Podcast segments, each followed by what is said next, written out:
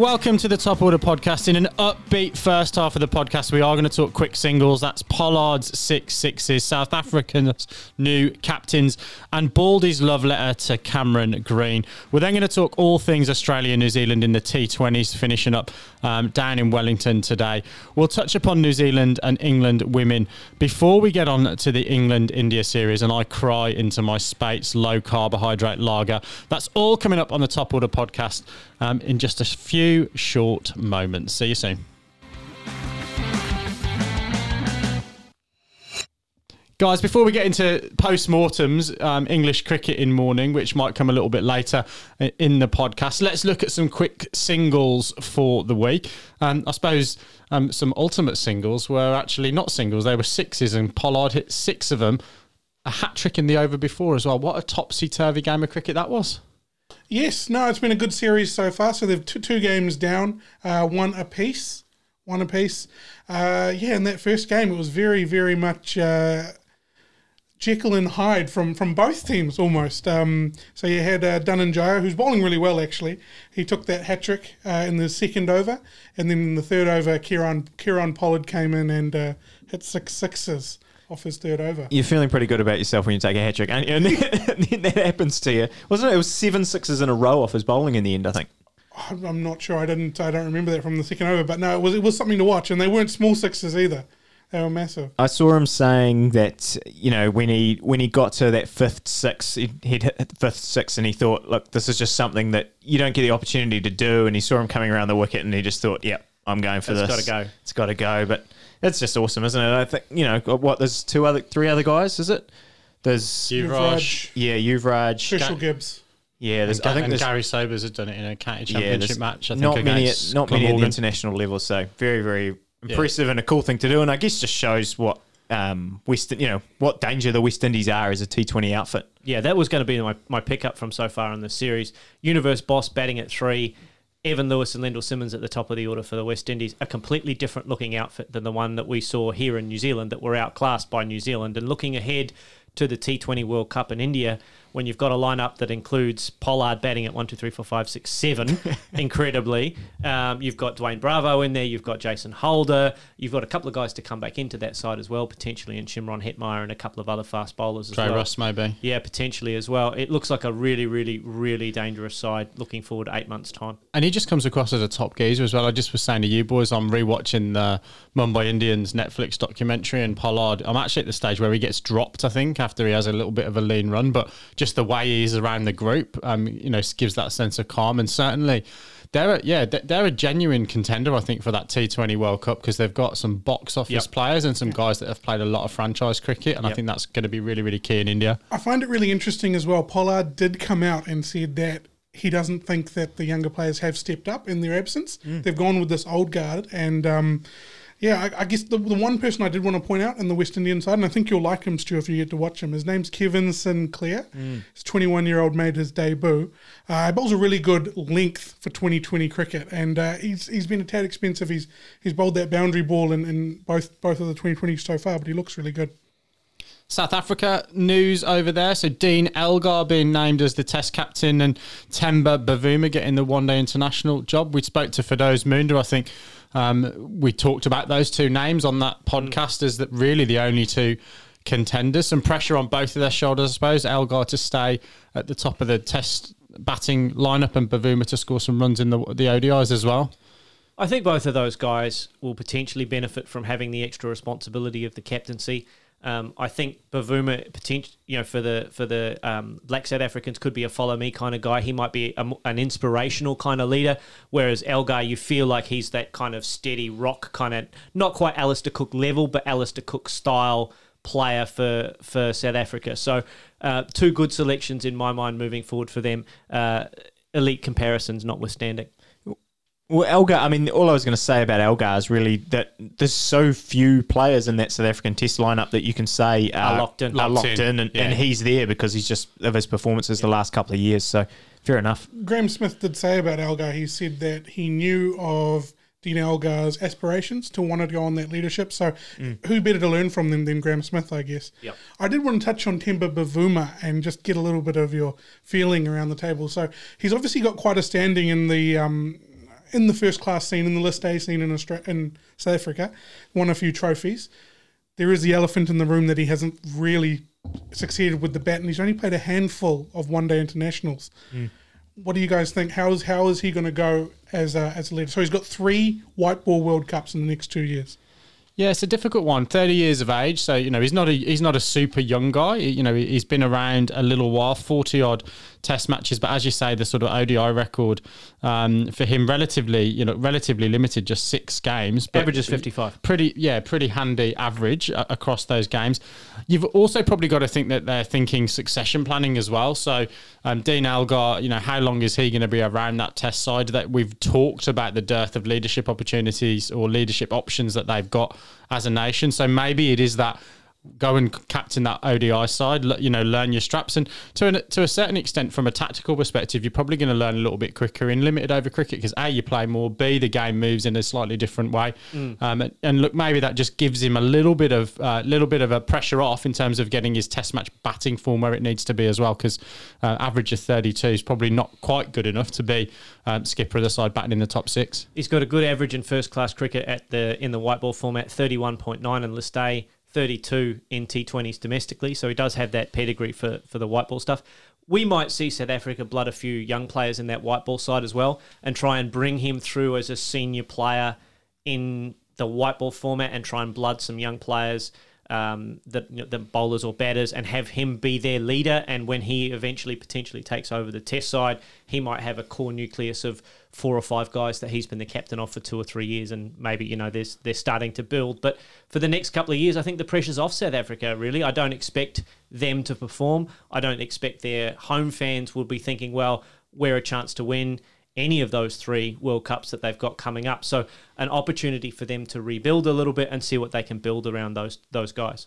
Well, and Baldy, we're a little bit late for Valentine's Day, so we're, we're recording maybe two or three weeks after that. Um, but your love affair with Cameron Green's continuing, mate. Let's have a, a little chat about the Sheffield Shield, shall we? Wow. Okay, so Cameron Green is at the moment dismantling my Queensland side. We sent him into bat uh, on day one, and he scored 251 uh, and 490,000 declared.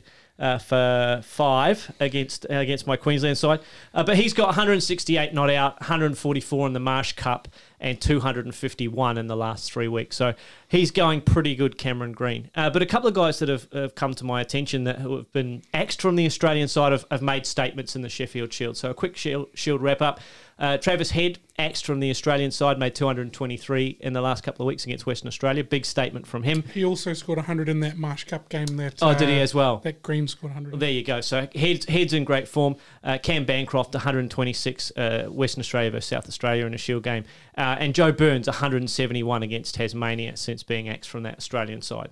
I, I don't know what uh, context it sort of came up in, but I did see Ravi Ashwin talking about Cam Green uh, a week or so ago. Um, he was kind of talking about it in the context maybe of some of the young Indian players as well, and and I guess around how young players come into the game. He he was basically saying, uh, you know.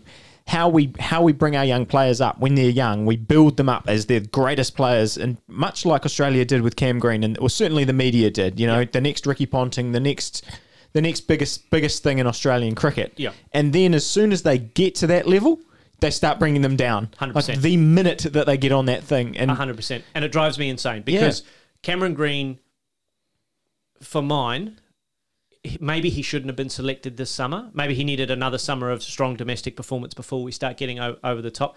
He is he is so good that I can understand why the media talk him up, but we just need to temper that expectation that runs at Shield level do not necessarily mean runs at Test level. You know, you have a look at a guy like Shaun Marsh, cannot stop scoring runs at Shield level, gets into Test cricket, and you know over the course of a career averages around 35 or so. So we just have to temper those expectations. It's going to take two or three years for him to develop as a Test cricketer, but I'm excited about it. I guess I'll take the other other side of that argument that I think that he's he's just too good for the first class level at the moment in mm-hmm. Australia, He did also score 100 in the A game, I believe, against um, India. Yep. So I think that I don't know what his bowling's like, but as a batsman, I think that he's well ready to be playing international cricket. Yeah, and you've got to give him a crack, haven't you? And you know, he's going to come into that side. He's going to learn a lot from the games that he has played, and then yes, absolutely, might need to go and hone some of that in Shield cricket. But he's going to be better from having the opportunity, even if he doesn't play regularly for Australia for the next twelve months or so. The thing the thing with guys like this is if you pick them, you have to stick with them, right? You cannot pick Cam Green and then go, well, he hasn't scored 100 in his first six, seven test matches. We're going to drop him. Now that you've picked him, you've got to keep him playing in that test side for two or three years and then go, okay, he's played three years of test cricket. He hasn't delivered at that level.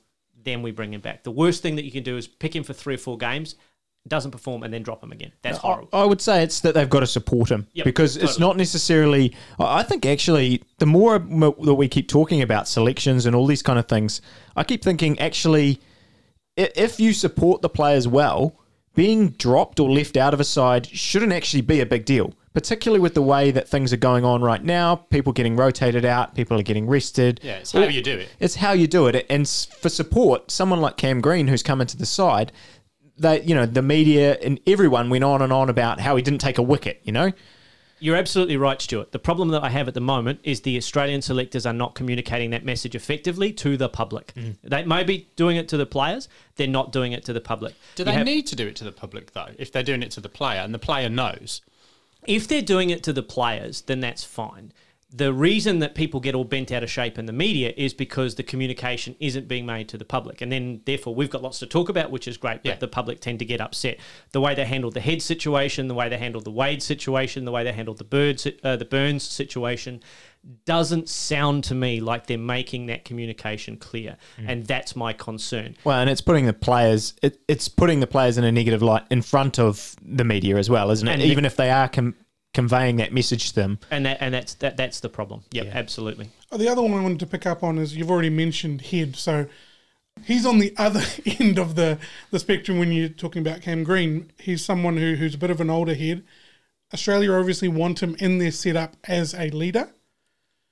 I think up until this 250 from from Cameron Green, I think that he was the leading run scorer in Sheffield Shield Yep. this year. So does that? I mean, all of those things seem to make a case for me of why they took him ahead of someone like Matthew Wade, even though uh, we were up in arms about it. Yeah, I I like Travis Head as a cricketer. He's got to deliver on the international stage because he's a little bit older. His leash is a little bit shorter than than Cameron Green's. He's he's had a bit of a go. Again, it's how you support a guy like that. They've given him a, a reasonable opportunity, uh, but he has to turn that into more big scores for Australia, um, particularly when he's in a position of responsibility in that batting order. I think we might have seen the last of Matthew Wade in an Australian white jersey, uh, but he's got plenty of a job to do in the white ball format coming up for Australia.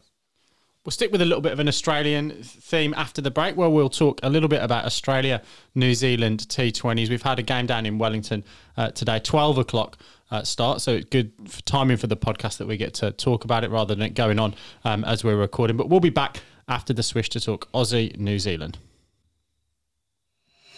Well, in a hastily convened segue, let's um, talk a little bit about the New Zealand domestic scene leading into what's happening internationally down in Wellington in the T20s. Ford Trophy final uh, has just happened. So, yeah, what's going on domestically from an NZ cricket perspective, Lip? Oh well, look, you guys always uh, give me stick about uh, supporting Canterbury, and uh, you know, on that front, we've got to just give uh, Canterbury a massive shout out for for winning the Ford Trophy, chasing down 290 and two down, making it look very very easy in 45 overs against ND, who actually had a uh, they won their semi final basically because it rained, but they were well in charge of that. Henry Cooper made a massive score, massive hundred in that game. So there's been a lot of runs in the past week. We talked about all the runs that there's been the week before with uh, Henry Nicholls and, and Tom Latham and a range of other people scoring hundreds. Finn Allen.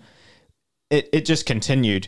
289 for ND. There were scores from uh, Katene Clarke, who was actually someone that uh, Dean Brownlee mentioned to us uh, right at the start of the season as a young player to watch, and he's sh- certainly shown those glimpses throughout the season. So yeah, I think definitely someone still to watch. One to watch, yeah. Um, but I mean, the story of the day really, Henry Nicholls, 127 not out. That's 200s in a week for him. He's, you know, I guess shaping it. We we don't think about him in the the T20 stuff, and we've had so many T20s lately. But you know, opening up in the, the one days for New Zealand, certainly putting himself in the limelight again. Yeah, Ken McClure, also someone I think that Cole McConchie mentioned to us was was hitting the ball great. He's had two list 800s and he got 92 off off 74 balls uh, in that final. Hit, hit some big bombs, I think they call them these days. Uh, yeah, just absolutely brilliant batting. And to chase down 290 and 45 overs I guess just shows what you were talking about last week Binksy the, the, the wickets in, in New Zealand have got to be given a huge shout at the moment. Yeah look, absolutely. And I think I think the thing if you you know look at that game ND have got to be look, gutted that they didn't really one of those guys that got you know runs to Katene Clarke, uh, Carter got seventy odd, De Grandhomme down the order. No, no, one got the big one, um, and you know look at that Canterbury scorecard really anchored by that Nicholls hundred. So you know was there an opportunity for them to really put the foot down? There were 184 for three when Carter was out. Um, you know, you're probably looking somewhere in the region of 320, 330 with that you know, amount of overs to go and, and just kept losing, mm. yeah, kept losing wickets. So what um, interested me, De Grandhomme 50 odd down the order, didn't bowl though. So um, yeah, what does that mean? I guess uh, moving forward as an all-rounder option, whether he's just sort of returning to fitness or whether, yeah, he, he might struggle a little bit with some of the guys that have come in and done well over the course of the summer. Oh yeah, I would have thought I, I, would I would think it's injury injury related probably and, and management related that he didn't bowl in this game. And indeed do have you know a number of, of different options in, in the way, but you know they were bowling someone like Jeet Raval in that game, so I would have thought you know, I, I, don't have the official word, but I would say that he would come in front of that under normal circumstances. Under normal circumstances, but it, I think it's a great question on where does Colin de Grandhomme fit now, and in kind of all of our lineups, does he, you know, this T Twenty side, the the World Test Championship side? Yeah, I'm. I actually don't know the answer to that question. I don't know where he would fit because Daryl Mitchell played great in the Test series the guys that have come in like Neesham and Santner have certainly made their claim in the in the uh, T20 stuff that we've seen. So I, I don't know. You know, you've seen Colin de Grandhomme kind of in the last year or so bat and bat as a specialist batsman, also almost in the 2020 format, kind of batting three or four at mm. times. So yeah, whether whether they they do that, this it, it'll be fascinating, and I think we're going to get some real answers from the squad perspective when this Bangladesh side is named because he Gary Stead's kind of already alluded to the fact that probably the IPL players might miss that series. And, you know, someone like Martin Guptill, who's maybe injured himself again today, possibly. Um, or, or basically just the fact that we might see some some fresh faces in those, those squads to face Bangladesh and, and give some guys some rest. So that'll probably be a, a huge clue on who is going to be the, the squad players for that T20 World Cup. And you talked about Guptill there, so leading run scorer in this um, T20 series that's going on. What do we want to talk about? Game five happened today. Oh yeah, I mean, I'm, I'm stealing the the microphone here, but I'm I'm just so so impressed with the fact that New Zealand kind of learned from their previous games. I think that's the the biggest takeaway from me is that often you, you you can often see teams and they have a plan and they just stick to their plan and things don't go right and they just keep going and keep going and keep going. But New Zealand clearly made some mistakes in game three and game four and it cost them dearly and they just changed things they changed things up immediately and and it paid massive massive dividends. Gary Stead had said that they hadn't shown enough intent in that in that fourth game. They just never fired a shot. Immediately in game five, they just you know, Guptill came out and aggressively they changed it. Conway came in and to kind of take on Ashton Agar. I think he didn't end up, you know, doing, that. doing it. That but he but changed the complexion of that of that opening four or five overs, um, and and took the pressure off New Zealand's batting order because Seifert wasn't then under pressure and they and he was able to ease New Zealand into that innings. And Guptill, Gupti, Gupti, and Guptill wasn't under pressure either. No. So uh, Conway was like thirty off eighteen or something, wasn't yep. he? Conway, Conway was ahead until until Martin Guptill teed off. Um, and he was a, it was a reasonable way ahead of, of Guptill, but Guptill was able to catch up a tremendous innings from him. Just to pick up on your point, I, I do like that they learned from those uh, those mis- mistakes. We'll call them. I didn't like. I didn't enjoy watching um, Glenn Phillips bowling. Yeah. I did enjoy seeing Mark Chapman bowl. Mm, uh, he bowled really well. I think he bowled really well as well. And and just there was I think it was game three we talked about when Mark Chapman played and they only played five when Santner wasn't available. They yeah. only bowled five bowlers, still went for 200 runs. It, it, didn't make any sense to me. So I think this performance in the fifth 2020, they learnt a lot. And all of those things that you guys have just talked about, learning from your mistakes, changing your plans, uh, showing intent, they're all the things that Australia failed to do or failed to execute in game five. You talk about lack of intent. Australia had no intent against New Zealand's fifth and sixth bowling options in game five. Mm. We allowed Chapman to bowl well. He bowled well, but we allowed him to bowl well because we didn't put him under any pressure. We allowed mostly Glenn Phillips to get away, wides notwithstanding, to get away with some cheap overs and put Australia under pressure in those middle overs. We didn't take the game to New Zealand's fifth and sixth bowling options, which we did so well against Neesham and Jamieson in games three and four. We dominated that period of the game and won those games. The other thing that Australia didn't do is learn any lesson from New Zealand's bowling effort. We've got a guy there called Glenn Maxwell who can bowl off spin, opens the bowling in for his IPL side, can take pace off the ball and bowl at least two, if not three overs in that innings. Didn't bowl at all. We ran up and we bowled pace on. Riley Meredith at some at one point they had a little graphic on the game. Ninety eight percent of his balls pace on. Did not take the ball, pace off the ball once. Now, to be fair, it's his third game of international cricket, so he gets a kind of a bit of a pass. But the rest of the guys did not learn any lessons from from New Zealand's bowling effort and did not apply Plan B or Plan C effectively at all. We also, I guess, don't know what Riley Meredith's He's his his instructions were. If he's told to go out there and bowl 150 k's and just bowl 150 k's, then that's fine. that's fine. That's fine. He also was reasonably economical, to be fair. I did also like how New Zealand attacked the spinners. Uh, Adam Zampa got absolutely pasted. He did. He He's going to need some extra strong coffee beans, I think, Yeah. when he gets back to Australia. But I, I, I think that there was a massive, massive change in the way that we batted and we played the spinners. Conway, I like the look of him at the top of the order. Yep. I, I don't know.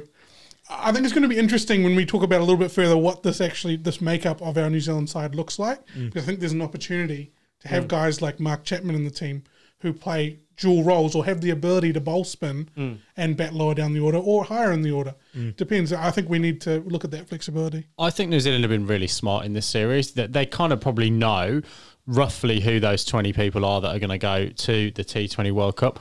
What they seem to have done for me during this series is, without really experimenting, they've just made some little tweaks so that when someone does go down on the game, a day of the game with you know dodgy stomach or breaks a finger or you know pulls a hammy, they've got that guy who's played an you know played an innings or two in that backup role, whether that's Conway um, at the top of the order, whether that's a guy like Chapman bowling a few overs, Phillips bowling a few overs. That yeah, I think they've been really really smart. Um, and Bordy sort of pointed it out, probably not the same as Australia. What have Australia learnt? Who's on the plane for Australia, and, and who's sort of talked themselves out of a boarding pass during this five game series? So I've got a couple of points uh, around that. Uh, Finch up. You know, he's he. Who would have thought at the start of this series that Finch and Guptill would be the I two know, leading amazing, run scorers? Probably you, Baldy. Um, no, not or not, p- p- maybe not me, but excellent from Finch, right? And and I'm gonna I'm gonna loop back around to Finch as my closing point because he he actually answers a really big question for mine that no one's kind of touched on yet. So Finch up for me uh, for a couple of reasons. One because he got runs. Um, and two, because he anchored those two victories um, in terms of batting, sort of a run a ball, and then he was able to go, you know, big at the end, and that and that really paid off. It, it was interesting today. I heard him at the end talking about um, the total that they, you know, the total they posted today, and he said 160 was the total that he had in his mind as the pass score. And yeah, that's exactly right in terms of what he was able to. He he had to fight really hard in in that third game, fourth game, whenever it was that he scored those scored that 50 and really fought hard, and then just teed off it on on Jamieson and. Yeah, I think that was his plan again today. But those kind of things, if they don't work, then you kind of have set up the team. You haven't set up the team, Team for well success, yeah. for success. Yeah, and so we'll so we'll loop around that. Um, I think I think almost by subtraction, we've found the right balance in our in our middle order. Um, I think in total, the more responsibility we give Glenn Maxwell, the the better he is overall. He didn't play a great shot today off his second ball uh, to get caught at fine leg, but but generally speaking, the more responsibility he gets, the better he plays. Um, and we've got three options with the gloves, and I think they're all relatively interchangeable at this point. So Philippe, uh, Wade, and Carey, who wasn't on the plane but I think would go to India, are all relatively interchangeable options now that we've seen Wade get runs. Um, the thing that I that I didn't like in this series is what the hell are we doing with Mitchell Marsh? What what? Wh- Why is he batting below Ashton Agar? So that that is not the way forward for Australia. This this experiment that we've had for a left-hander in Australia's middle order, Agar is two spots at least too high at number six. I love him as a bowler. I think he's fantastic. Uh, he has a Test match 98, so he's so he can bat. But I think in Australia's T20 side, if you've got a choice between Marsh or Henriques or someone and Agar, Agar's not the man to win you to win you that game. Who takes responsibility for that? Marsh coming in so low. Is that is that a team? That's a strategic management decision, or is that captain on the day? That is advanced analytics and matchups getting in the way of your best cricketers should be given the chance to win you the game.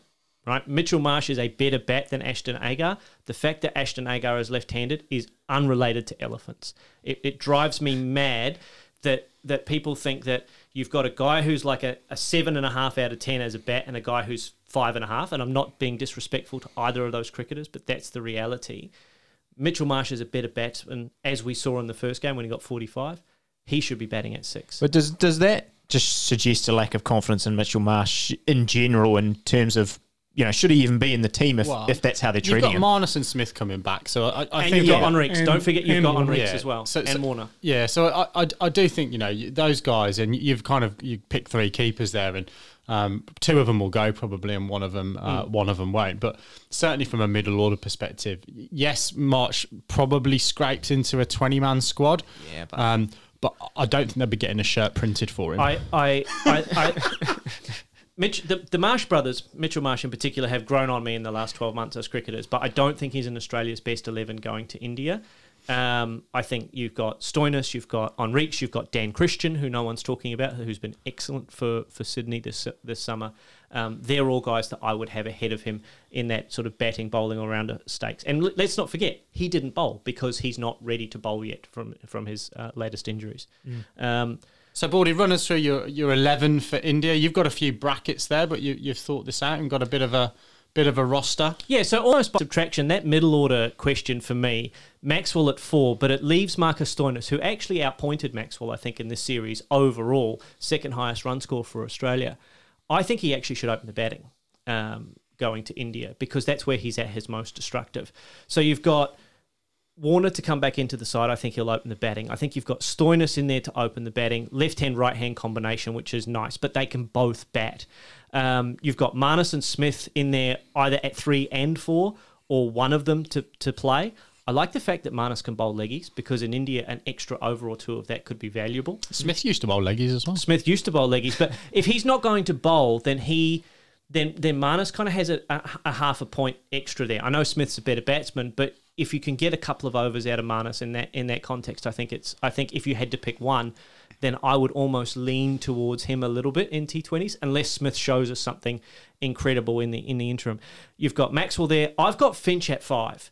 What Finch showed me in this series is that one, he can pace an innings really, really well. Two, he gets hit on the pads a lot when the ball swings. Mm.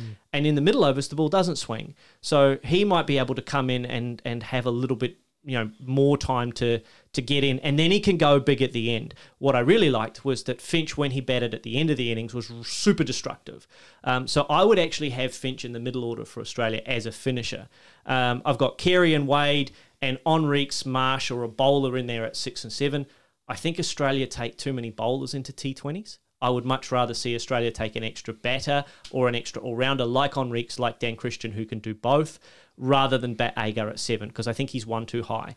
Then I've got Agar, Stark, Cummins, Zampa, and that's my that's my side to go to India. You've got three, maybe four spinners, so you can get twelve overs of spin if you need to.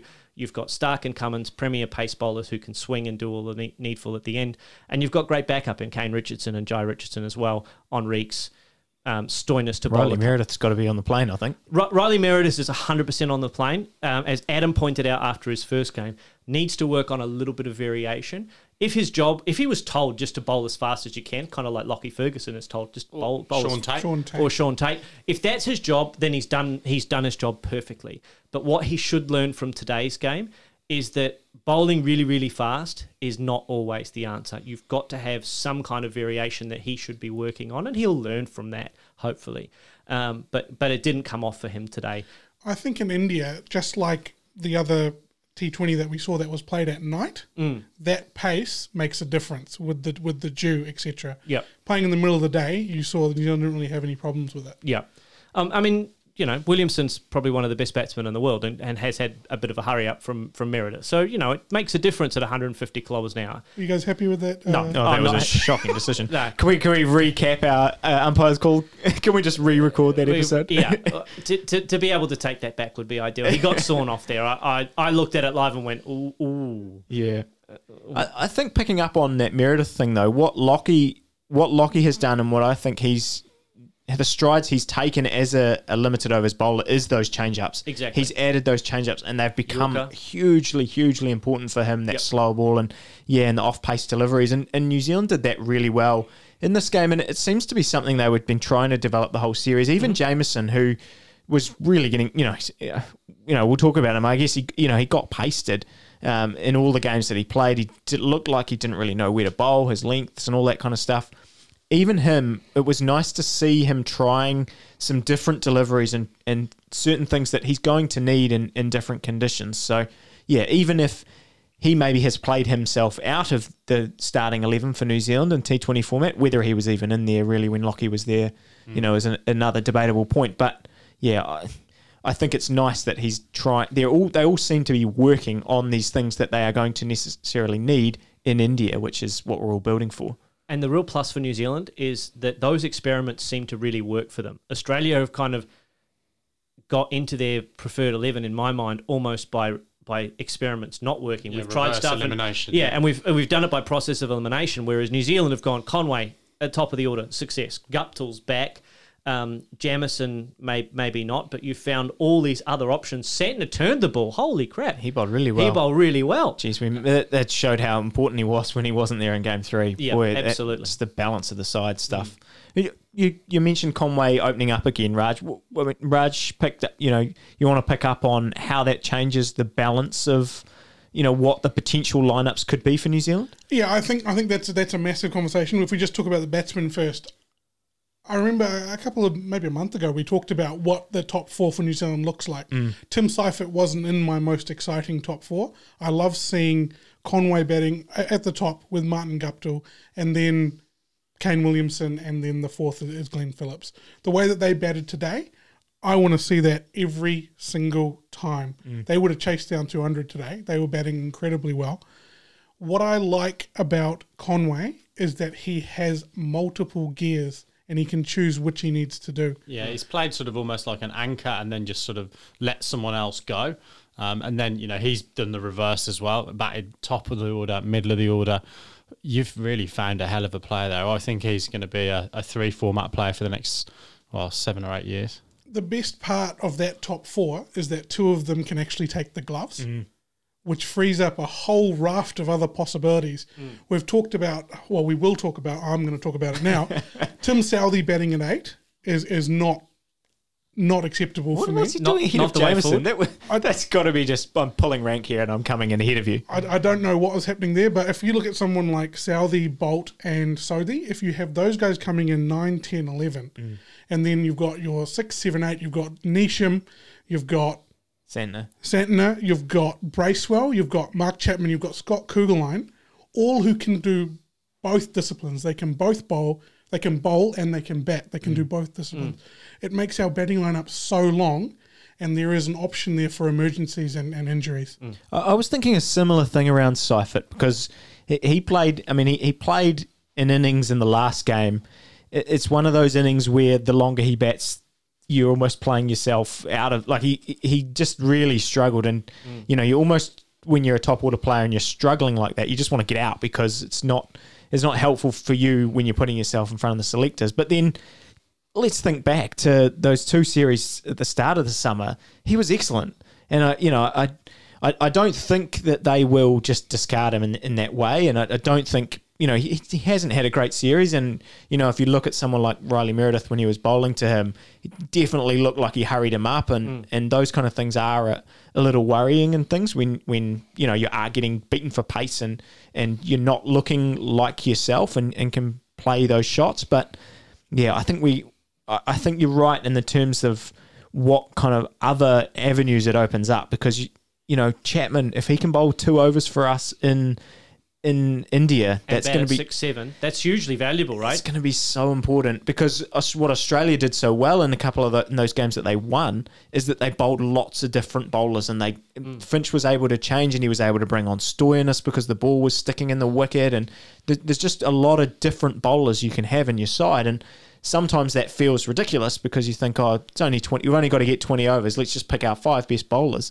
But it actually, to me, showed the value of having Six or seven options. so many different options because as soon as we saw Neesham having to bowl four, mm. it was just a, a, a disaster And for, if, for if. Philip keeps, then that means he doesn't bowl. So that's I, I think it'd be Conway the one that would keep because yeah, to me Phillips. It, it, Phillips hasn't been keeping in. They Um, could swap at 10. well, exactly. They could do that. Phillips But- could come on and bowl in the second half and then take the gloves. That'd be good. Well, that'd be that'd be great. They've batted Phillips in the top five in cricket as well, so I think they want to develop his, his batting ahead of that discipline. But I guess, what do we think about how New Zealand is shaping up for the subcontinent? Do you think that they are looking at playing three spinners, or what, what, what are they looking at at the moment? I would say the only way they do that is if they play Chapman as that third spinner because I just can't see how you can leave out if you're fully fit, leaving out Boult, Boult, James, uh, Boult, Ferguson, and Southey. Um, because they, they, just because of the things that they offer you. So Ferguson's, you've got your extreme pace, and Boult and Southey swing. I guess the that the one element is whether Southey is so impactful in India. You know, if if that ball doesn't swing, he's not like I don't I don't think he should even bowl at the death. And I guess that's what the if you have six bowlers, it was six guys that can chip pick a couple of overs. You can bowl him two or three overs at the start, that opening spell, and then just give up. Like he doesn't have to. He just doesn't keeps, have to bowl they four keep overs, cut- then, yeah. bringing him back for the death overs, but he doesn't need to bowl them. I, I think there's two things here. So I think that there's the squad size that's going to go to that World Cup. So you're going to be able to cover a lot of your options because you're going to be able to take 20 um, people. I also think we've obviously got some COVID components still in play. So I think what New Zealand, for me, it looks like they're doing is they're planning for those eventualities of the tournament actually gets put in two or three locations and you're using the same wickets over and over again. And then you might not be going with the Lockie Ferguson. You might be saying, hey, we are going to need to take pace off. We are going to need those spin options. Chapman comes in and bowls a few overs. Santner plays, Sodhi plays. So I think they've been really, really smart about the way that they're planning for those two eventualities. Yeah, I agree. I I think with Southey and Boult, uh, how we've been talking about them, the component that's missing from New Zealand at the moment is the ability to wrest momentum back through sustained pressure, sustained bowling. We're missing that at the moment. We need either a mistake from the oppo- opposing batsman or just to get some kind of one off ball that gets a wicket. Well, that's where Lockie Ferguson comes into that, right? He provides that point of difference in that New Zealand attack, where, like Riley Meredith for Australia, he can offer 145, 150 plus, and that ability to change the dynamic of those early overs up for the batsman. You're absolutely right. Having Neesham, having Chapman, having Phillips, those guys that can bowl the other four overs. I mean, you're going to have to take Santner at seven then if you've got those five bowlers for New Zealand, which I think is reasonable. He's done a really good job there. Um, that gives you that sixth option, and you can kind of fiddle with bowling two from Southey or or only two from Ish if you if you don't get a chance. Well, guys, I think that, that really, in summation, New Zealand are pretty strong position. Australia have learnt some stuff from that series, um, and certainly I know, um, yeah, certainly after watching all this Test cricket, I'm looking forward to a bit of T20 World Cup um, action. Look, we will be back after the break to talk New Zealand, England women's cricket, um, and then we'll wrap the pod with England, India, and uh, yeah, the Test match post mortem. No one wants the dreaded pair, and you don't want to lose out to a DRS. That's the downstairs rainforest situation. So it's more important than ever to look after your pair. Now with manscaped.com, you'll never nick off, get caught in a slip, or have a dreaded pair again. We were very lucky that the guys at Manscaped have sent us their latest Lawnmower 3.0 to try out, and even luckier that they sent us one each. No sharing situations here. So get on to something called their website and check out some of their other product names. Kudos to the marketing department. Top work, chaps. When you visit manscaped.com on your internet machine, you'll save 20% and get free shipping with the special code Top order at checkout. You know how it works. Get onto your internet machine and dial up manscaped.com and use top order for 20% off with free shipping on all their great product lines. Lads, at the end of the day, a man's home is his castle, so look after the lawn around your castle with the Lawnmower 3.0 and a range of quality accessories. Keep it looking and feeling smooth as a Virat Kohli cover drive. So we just wanted to give Binksy a little bit of uh, a respite before we go into the England India series. So we've got, uh, and I guess it's a, a, step back for us as New Zealanders after you know winning this New Zealand Australia men's series. It's been pretty disappointing for the White Ferns. Binksy, you want to take us through some of the highlights from England? Yeah, so look, um, the big four really standing tall for England. So Tammy Beaumont, Nat Sciver, Heather Knight, and Catherine Brunt back into the attack. So she'd been injured, um, but a couple of wickets today, and I think it's got one more tournament um, in her probably on that that that big stage. And I, look, I guess you guys are struggling a little bit for runs, so no different to the last time that we uh, that we spoke. Yeah, look, I mean, I think that's the that's the real concern for New Zealand. I mean, it's it's pretty much a repeat of what I said last week. We've seen some glimpses. We've seen Amy Satterthwaite really kind of the one shining light in, in the batting lineup that looks like she can break out and score a big score. But Sophie Devine's really struggling, and we're just not getting we're just not getting runs. And it's you can't win cricket games if you're not getting any runs. England have established a gap over New Zealand uh, in this in this series, as Australia kind of have done with New Zealand uh, in that series that they played in Brisbane. In order to bridge that gap, they're going to need more from from Sophie Devine, who's a world class cricketer. So I expect this time next year, when we're talking about a lead into the Women's World Cup, that Sophie Devine has, has, has sorted that out, and she's going to be huge on the world stage. I thought Halliday was a nice addition to the New Zealand side. Yep. Um, she's she's been really good in, in the games that she's played. Um, the Kerr sisters uh, uh, have done well as well. Uh, Leigh Kasperek did, did, did okay. I, I just think all the elements are there for a side that can bridge the gap between um, Australia, England, and India, who are the kind of top three at the moment, and New Zealand are, are kind of trying to chase them down. I just wonder what it is if it if it's an X factor player that they need, or it's someone to stand tall in that tournament next year, or it's mental. I'm not quite sure what it is, but New Zealand in the series that we've seen against Australia and against England haven't really bridged that gap between between those big three, and that's what we were kind of hoping for from the White Ferns in, in these two series. I guess a little bit like Andy Murray, though, it's sort of bridging the gap between the you know the big three in tennis and him being the you know the fourth cab off the rank. If you're in that T20 environment, you get into a semi final someone comes off, whether that's Devine or Satterthwaite, um, then you're in the final. There's pressure on both sides. Mm. So, you know, knockout cricket, um, I think is going to be okay. Um, and they're going to be there and thereabouts, aren't they? Let, us be honest, in terms of um, the pecking order in women's cricket, there is that sort of strength in the top four or five sides in the world, and then it drops away. Um, probably a little bit more starkly in in, uh, in the men's format. So, yep. yeah, I, I, do think that, you know, th- th- they've got some time to build for that tournament as well. Yeah, I mean, I, yeah, it's it's just it is a worry, and uh, I think you know it's only going to get tougher. Australia's coming now, so yeah, look, we'll we'll look at we'll look ahead at, at that series in, in the coming weeks. But yeah, I think let's move on to to Rib Binksy a little bit more about this India England series. I mean, is it is it just a repeat of everything we said last week?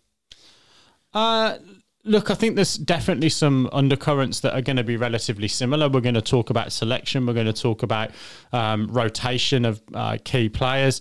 We're not going to probably talk too much about the pitch again, although I think, again, you would say that um, let's not get into this in too much detail, but this pitch did turn excessively from day one of the test match again. Mm. Um, if I look at um, you know, the one the, one thing I never really do is come to podcast prepared with statistics, but I got stats off the park last time by my man Raj, so I've actually come with some stats. Um, career averages of Eng- uh, of India's probably three gun players: uh, uh, Pujara, um, forty six, Kohli fifty seven, Rahane forty one. Their averages in India 56, 64, and thirty six respectively. Their averages in this series 22, 28, and eighteen. So that tells a really big story for me that you've got three guys that have got ph- phenomenal records in their home country, um, haven't managed to really get above those. Um, I've got the average scores at those grounds as well, and they they make this they make similar reading. I don't want to take anything away from India. They have outskilled England um, over the three Test matches. Um, you know, obviously that first Test in Chennai, um, Joe Root, um, who was really our only shining light of the whole summer, 700 and something runs at 60 odd, um, but even he's been quiet in these three um, three Test matches. To put it into perspective, Axar Patel has taken his wickets in this series at an average of 10.59 and Ravi Ashwin at an average of 14.71. When you transpose that onto all time bowling statistics, that would put Patel at the top of the all-time bowling statistics ahead of George Lohmann, who took 112 wickets at 10.75 from a span of 1896. Um, and it would place Ashwin at fourth on that list. So I just think that that tells the picture of how dominant spin has been in that. Um, and there's a number of components that have played into that. It has been the pitches. It has been the fact that England have sent arguably one of their best players of spin in Jos Buttler um, home. And the other thing I'll say, I, you know, I said I wasn't sort of particularly prepared, but um, I've also got some notes and, and um, having a bit of a WhatsApp conversation with some mates back at home about cricket as well. And for me, the, the biggest problem here is just the quality of that England side. Um, so you know th- this is this is really key, and this is what I wrote after a few gin and tonics last night as I was watching our abject performance. Um, but Burns, Sibley, Bairstow, um, and I actually put Lawrence. Um, so let, I, will kind of give him some kudos. So Burns, Sibley, Bairstow are just not good enough.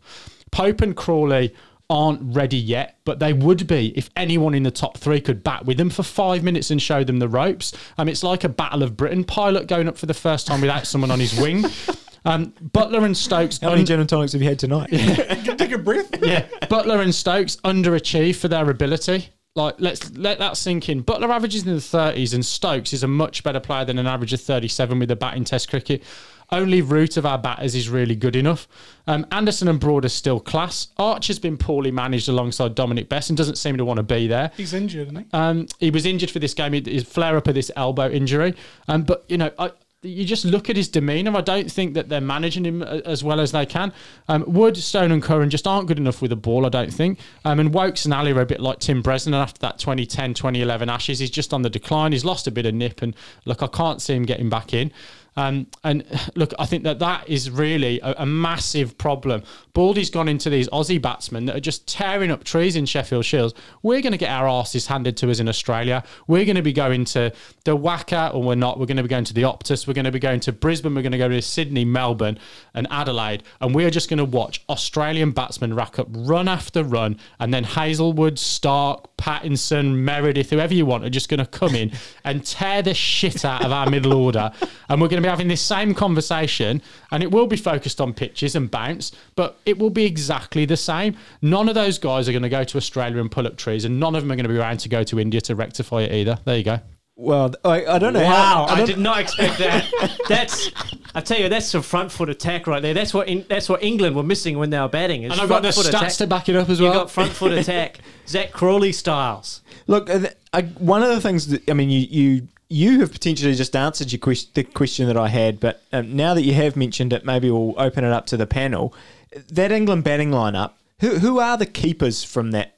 Not wicket keepers. Who are the who are the keepers in that lineup? Because it feels like there's been so many, right? All of those guys that we've named: Burns, Sibley, Crawley, Pope, Lawrence, even you know Bairstow back in the mix. Which ones are you as an English fan and and as us around the table? Which ones do we think should be sticking there for, for the long term? So there's one, two, three, and six are the are the, are the spots you've got to fill, right? Because Roots at four, lock. Stokes at five, lock. Yeah. So you got to fill you got to fill four spots with all those guys. You throw Buttler in there as well, uh, potentially to, to as a specialist batsman, perhaps if Foakes is going to keep the gloves. So where do you, where do you go, Adam, from here?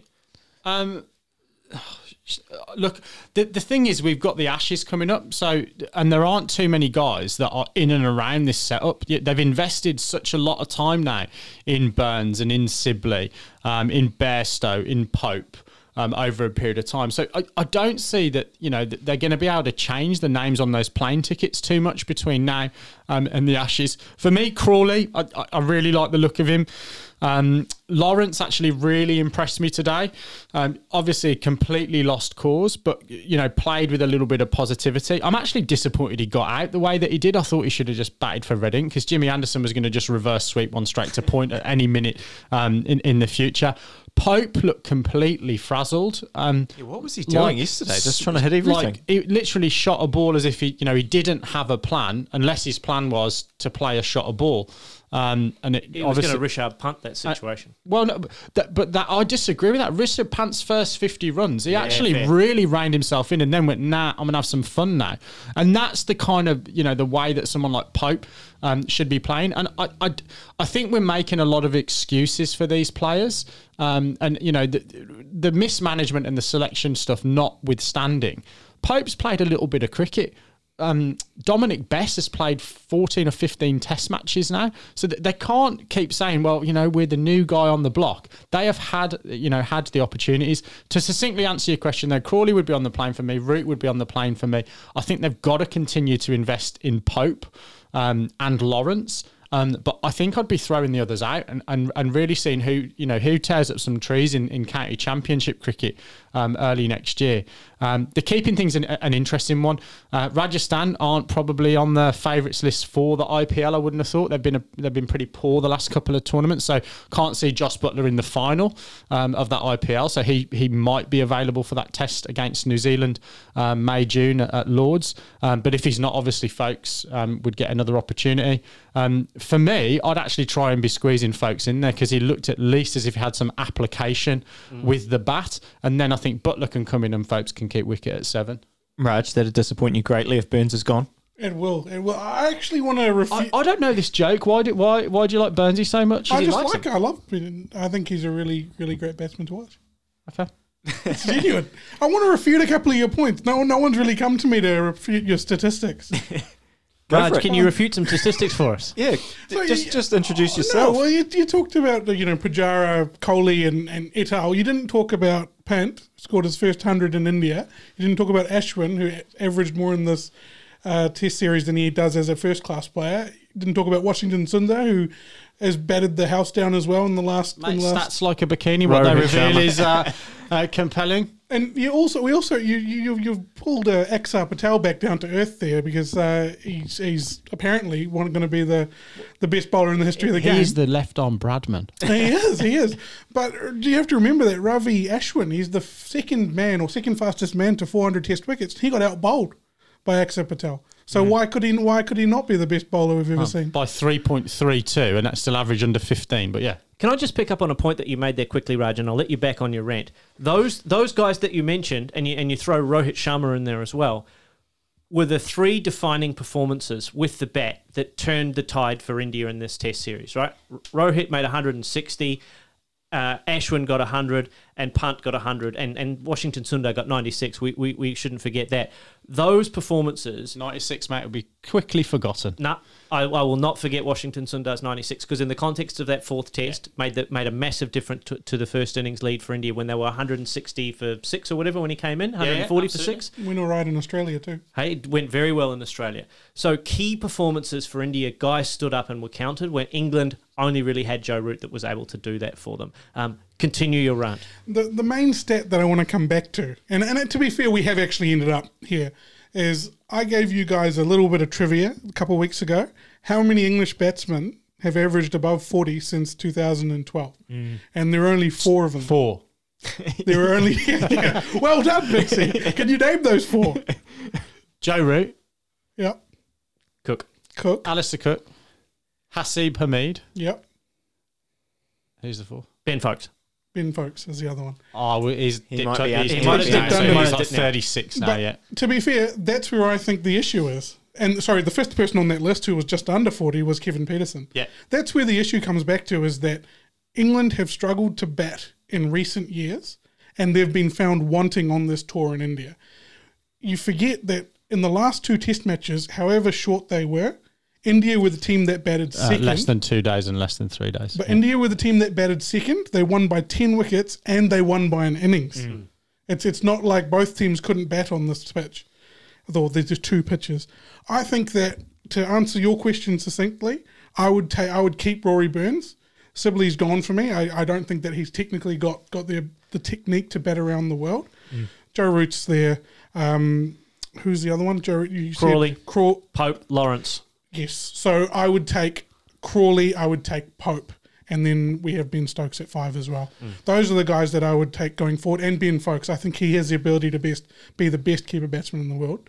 Ben Foakes. So I, I think that that top seven is very strong to me, and I think that we just need to get a little bit more experience into them. But England need to look internally. They need to not look down at the ground. They need to look at how they batted in And, this. and mate, I don't think that they are necessarily looking down at the ground. I, I think obviously the media are. I certainly am. Um, Michael Va- Vaughan certainly is. So look, I, I don't think they are making those kind of um, excuses. I, I do think that they need to take a hard look at the way they've managed this sort of rotation um, situation. And look, um, again, to the point around communication of selection that Baldy made about Australia, I think England need to be really, really clear that um, as these guys are sitting in the departure lounge um, at the moment on their way home, there's a new group of players coming in for this white ball tour, and Eoin Morgan has got his, you know, he could not have picked a better squad of, you know, 16 or 18 players for these T20s. Joe Root can't say the same. So that says to me that they have made a decision that they were prioritising the white ball leg of this tour um, ahead of the test matches. So if they communicate that to the general public and say, do you know what? We've not won in India. Uh, okay. We've not won in India since 2012, but you know we're not likely to win in India particularly regularly. We've prioritised white ball cricket over red ball cricket, and that's why we've made a number of the decisions that we have then I think at least the public, yes, they might be up in arms about that and go, well, Test cricket's the pinnacle and all that kind of stuff. But if they get, if that's the message that they want to get out to the public, I think we would at least go, okay, fair enough, you've made a plan, go and win the T20 World Cup then and, and prove us wrong. Well, and they could have made that because the T20 World Cup is in India, is this year. Like they could have, that could have been something that they could have done really easily, and, mm. and everyone would have understood. And there's three in the next two years, right? You throw the the next T20 World Cup and the 50 the 50 over World Cup in 2023, and they're all, if if I'm not wrong, they're all going to be in that part of the world, right? So there's absolutely this is the time that you should be sending your best team, England's best team, to India. Can I just ask one question? People are talking about, you know, this is uh, Jonny Bairstow's end of his Test career. I think that's really, really harsh. I mean, I, I think he, I know he's a white ball cricketer. He's got the white ball contract with, with England, but I think that he is genuinely a, a decent batsman. What are your thoughts on that? Um, look, I think it's a really difficult one. Uh, he averages, um, I th- look, I, I haven't got the stat written down, but Under forty. Well, I know he averages under 40, that's for sure. Um, um, I think in the last two or three years, he averages under 30 in Test cricket. Um, and look, I think um, the problem for me is he very, very publicly threw the toys out of the pram when he got the gloves taken off him um, and they were given back to Jos Buttler. And then, in fairness, they have messed him around. They've asked him to bat in positions that he's not been comfortable to bat in. Um, you know, he's he's said, you know, I like batting at six or seven. His stats would show that that's where he's really, really effective, and his stats would say that he's more effective than someone like Jos Buttler. And he worked his arse off and actually turned himself into a reasonable um, wicket keeper before he got the arse. And so, look, I, I think he's been really, really harshly treated.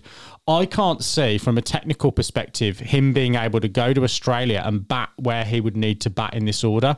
You've got, um, you know, you've got obviously Stokes who's pretty set on batting at five, and I think if he's going to bowl a few overs, then he can't really bat much higher than that. You've got Root who's locked himself in at four. Um, so you know the, the only place for Bairstow to really bat is in that top three, um, and I just don't think he's good enough on, on Australian pitches to do that. I'll just back you up there. A couple of key stats around uh, Jonny Bairstow's batting average: thirty-seven point eight as a keeper, twenty-seven not as a wicket keeper. Uh, batting six, seven, eight respectively. Averages 37, 38, and 37 in the top three. So three, four, five, 30, 10, and 27. So that kind of backs up your point, right? When he bats six, seven, eight as a keeper bat, 37 38, reasonable for a keeper bat in that position, you would say. Uh, but in the top three or four, uh, not so much. And the problem is, he's going to be in the white ball squad. He's not going to go back and play four day cricket in England. So it's not like he can go back and go right. I'm going to turn myself into a um, a David Warner or you know whoever it is and go and just smash county attacks. And even if he did, I don't think that'd be good enough. So I think there is potentially some truth in the fact he's not going to be back in and around that group. And but that might be part of the issue because the reason I asked this specific question was I have some stats, and it's the the 2016-17 Everyone's been prepping today. 2016-17 series when India were in England. You know, seventy-seven percent of statistics are made up on the spot. 80, 83 of them, 83%. He actually averaged 44 in that test. He played all five test matches and he averaged 44, scored 350s, 350 runs. So he can play spin bowling. It's whether, I mean, he was keeping, so he was probably batting down the order. Is this a bit of an attitude issue, do you think? Look, I, I don't, I don't think it is. He wears his heart on his sleeve. Look, I, I really rate him, and I, I think if I look at where he's at in his career, I, I just don't think he needs the hoopla. You know, he, he's number three now for me, for, with the gloves for England, uh, and potentially even further down the order with someone like James Bracey being spoken of quite a lot. So you've got obviously Jos Buttler, you've got um, Ben Foakes, and then you've probably got Bairstow. Realistically, there's going to have to be, um, you know, some serious injury or form issues for him to get his way back in. I think you know he's in his early, you know, early to mid thirties. Go and make some white ball coin um, because he's a fantastic white ball cricketer. Look, a, a last thing uh, maybe about England because I do want to pick up on some Indian stuff, and, and there are a lot of people we have to give a plug to there. But there's been a lot of chat and um, from the England camp around we've got to learn from this experience, and we've got to you know we've got got to get better and stuff. How, how what do you take from a series like this? I mean, looking at the batsmen around the room, you know, what what do you actually take from a series where ball has just dominated bat so much? I think you take that away. I think I think you take away that as as Australia did prior to their 2001 tour of India. I can't remember which one. The Hayden made 500 runs. He got he got found out in India the previous series, and he went away and went right. I've been found out here. I have to find a way to combat spin effectively. He came up with the sweep shot, which England didn't use effectively in this series, particularly. But uh, They, Hayden, they did in the first Test in match. the, in the mm. first Test match they did, but in the in the following Yeah. three, it hasn't been as effective as as maybe other strategies. But but that's what they've got to go away from and go. Okay, I've got my ass handed to me here. In order to be a successful Test cricketer, I'm going to have to bat well in the subcontinent: India, Pakistan, Sri Lanka. I need to go and find a technique that works for me. And have a look at the way that the Indian guys batted when they made runs, when Pant made runs, when when Rohit made runs, uh, when when Ashwin made runs, when Sundar made runs. What did they do? How did they approach the game? And how can I model my technique against spin in India in those kind of environments? I'm just going to say one thing, um, and it will be quick. Um, there's a big difference with the way that India played spin and the way that England played spin. Um, India were facing Jack Leach and Dominic Bess, and England were facing Axar Patel and Ravichandran Ashwin- Ashwin. Um, and with all due respect, Bess was bowling one full toss every one and a half overs, um, which gave you that, you know, gave you that release.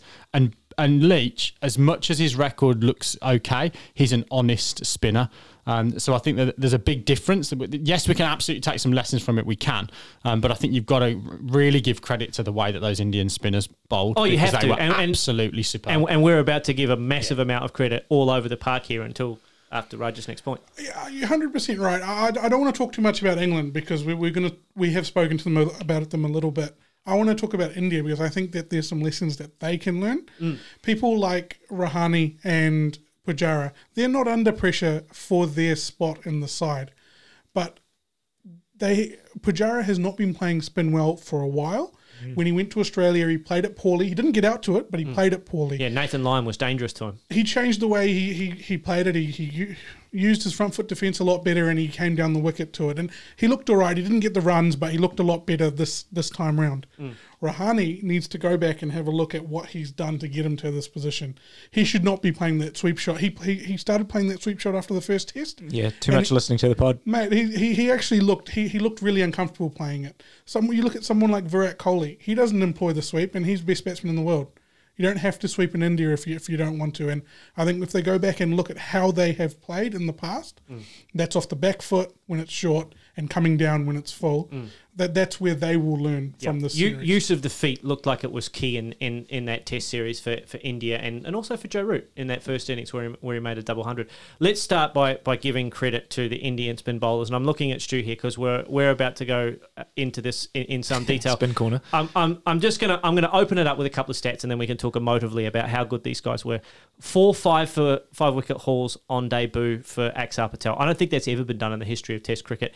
Um, R Ashwin 30 wickets in this series, eighth man of the series award. Only Jacques Kallis and Murali, who have 9 and 11 respectively, have more man of the series awards in the history of Test cricket than R. Ashwin right now. So, in terms of impacting series results, R. Ashwin right up there. Uh, he's took 400 wickets uh, in this in this series. Well, he achieved the milestone of 400 wickets. Certainly felt like that. Felt like he took 400 in this series. Um, but as an Indian side now, undefeated at home uh, since 2013, have only lost two out of their last 38 tests, including that loss uh, in the first test against England, um, and have never won a series at home when 1 0 down. And now they have. And they won 1 0 down against Australia as well. So, um, monumental achievements for India from a statistical point of view uh, in this series. And the other one, I just want to, um, I don't know if we're going to touch on too much, but Washington Sundar, what a series, or what a 2020 2021 he has had. That summer for him, he's almost a must have now in that Indian side. And how do you fit him, uh, Jadeja, Axar, Cool? Well, yeah, not even not not before you even get to Kuldeep. They got four four quality all rounders to fit into two spots, kind of maximum, Well, right? They could play all the games in um, Ahmedabad and Chennai and play two and a half day tests and do eight test series and give them each four games. Moving, mean- moving on. I mean, on a, but on a but on a serious note, though, like, like those guys were excellent for India. When you're presented with home conditions, you expect your guys to do well, but they have like no, not overachieved, but they have been incredible, haven't they? Oh, and look, I think Binksy touched on it there in terms of talking about Leach and Bess, and the difference was the difference was one the control in that they just didn't let they didn't let England away. They didn't give them those balls to to actually you know start freeing up and start getting into a rhythm as a batsman. They were at them all the time, and the other one was the variations and the mm. way that they kind of figured out the ways to bowl and they figured out their wicket balls. Someone like Ashwin used the crease so well and you know coming over, coming round. I, I you know as a spinner, generally an off spinner, I just hate when people go around the wicket. But what Ashwin did in this series is because it was spinning so big, he was able to go around the wicket and take both make both edges in play. Yep. And you know he was bowling people. He was bowling people like Outside the bat and outside inside the the bat, bat. and Yep. inside the bat, and it it made such a huge difference. And I, I don't know. I mean, you've outlined all those stats. The the one thing I would want to pick up on is A- Axar. Yeah, is he can he he can't. I don't think he can be in the World Test Championship lineup. You know, when they go through and pick their side for the the game against New Zealand at Lords in that final. I mean, how How do you pick two spinners in, in that game? They probably well, won't. I think they'll pick two spinners, but they'll have Jadeja, won't they? I mean, if Jadeja's fit, I would have thought you have to pick him, and then Axar Patel, there's just no spot for him. or Sundar in that case. Well, look, to, I guess to pick up a little bit on your, your point, and um, if you look at this side and, and you look at the guys that haven't performed, so Rahane, Pujara, Kohli in this series as well, um, it reminds me a lot of that Australian side. Um, you, you're not going to have all six batsmen in form at the same time. You're not going to have all four bowlers in form at, at the same time. These guys find a way of, you know, really, you know, covering for each other. And, you know, some of those late order runs, I mean, they really, really hurt us. England actually put themselves in a reasonable position in this test match, 160 for six or whatever it was, and couldn't finish off um, that innings. That They put themselves in a reasonable position at one point in the third test match as well. Um, but again, just couldn't really capitalise on that. And it was that uh, uh, Ashwin innings, it was that Pant and Sundar Yep. um, sort of onslaughts um, from a batting perspective that really, you know, bailed them out of the crap a little bit as well. That's the best six, seven, eight in world cricket for mine at the moment. That in, that India six, seven, eight Pant at six has been a revelation. He's been fantastic at six, and then you bring in Ashwin at seven or eight, and either Axar or Washington Sundar to, to go with that. That six, seven, and eight for India is devastating, and, and New Zealand better be taking notice of it. So Kohli's actually done an interview about a lot of these questions that you're asking. Uh, you know, Ravi Jadeja is is sort of the next person. incumbent? He, he wants he wants Ravi Jadeja, Ravi Jadeja in the side. Uh, just to pick up your point around, um, you know, not being able to play Axar and, and Sundar. Well, they, they can include people like Jasprit Bumrah and and Umesh Yadav and I know the Shami. depth, and Shami. the so, depth is unreal. Actually, that that's what they've done right in this last few months. Yeah. depth. but looking just at this series, I think that the key, and you mentioned it, and uh, it came across in commentary, I think from from from Swanee as well, was that both sides of the bat were in play, or both edges of the bat were in play, Mm-hmm. and that is the key because that straight ball that um, Axar Patel was bowling around the wicket really, really, it caused so much damage. Yeah. Well, and I mean, obviously that helps when the other one is spinning miles. I mean that you know because you do have to you do have to account for the ball that's turning, and how how do you account? I mean, often I, I do feel like often people say you just play for the straight one every ball, right, and then you're going to miss everything, but it just doesn't seem to work that way. Like people people do fend for things. People do. It, yeah, it, it doesn't seem to be an answer that anyone can employ effectively when the ball is turning that much. I'm, I'm a, look, I'm a bit punch drunk to be honest. I'm talking about all these, um, yeah, spinning wickets. Um, uh, absolutely. I, I think the other thing, Rishabh Pant um, as a keeper, we were sitting here or standing here, what six weeks ago, uh, actually genuinely debating whether Saha Saha would play. isn't Um, that he's definitely not going to be playing in that World Test Championship. Yep, that Um, comment hasn't aged well. it has it not really? aged well. Um, but, but specifically how well he kept, like he really did. Great. He really, really has turned himself into a, a pretty decent keeper. And he's put in the work. I mean, that, that that only comes with putting in work. You don't get better as a wicketkeeper standing up to spin in India without working hard. So you've got to give him a massive amount of credit. And he's in the box seat now for India for a long, long time to come at that number six spot. To be fair, though, he did have a big series of 20 and unders for for a while there when, when Pant was starting to cement himself in the side. oh look, Uh, Pant. Absolutely, and look, I, I guess the only real problem for India is you know who who bats at four in that World Test Championship. You know, um, the the current incumbents had a really poor series. That's probably the the only thing that um, can stand in their way. Where is the final? Is the final going to be at Lords? Well, Lock- that's the that's the plan. COVID permitting, I think. Lock Kohli in for 100 at Lords. There's no way he goes to a final. I mean, I know he said, you know, we treat this like any other game. Finals aren't special, but he's going to get on that honours board for sure. I'm so gutted that there's. They should just play a time. I mean, I guess five days. Nobody tests don't need five days anymore. But I'm if if it if it ends up being a draw, I think this is going to be really disappointing that we get all the way to this World Test Championship and it's just. It, I don't know, two days of rain and, and Lords has been pretty flat as well uh, in the last sort of ten years or so. So that you know there is a ch- there is a chance. Isn't it on an angle? Was the Super Test a six day test? Remember when we had the Australia versus the rest of the world? That was a that was a six day test, They right? should. That, it should just be a timeless test, Oh, right? you should incredible. just play and yeah. Until there is a result. I'd be a fan of that. That'd be great. Well, guys, that I think wraps up the podcast, doesn't it? Raj, any more stats you want to bring our way before we before we close? Three one. Uh, that, that was the final probably score of that series. the most so, important So, so how isn't it? how have our predictions fared?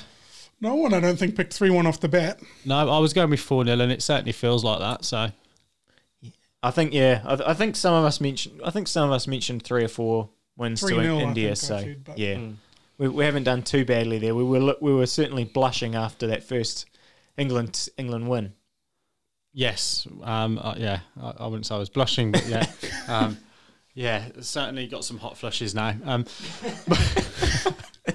Time to wrap up. It is absolutely time to wrap up. Well, look, um, I would say it's been a pleasure talking about this series. It absolutely hasn't, but I really enjoyed the first half of the podcast. um, but look, guys, please do dip back into the back catalogue. We've talked a lot about the T20 cricket coming up. I think if you want a little um, extra episode, go and have a listen to Shane Bond because he talks really, really well about the IPL and T20 cricket um, in India. There's a host of other interviews um, in the feed as well that are pretty good listening. But look, for now, for now, it's good night. God bless from all of us here in Auckland.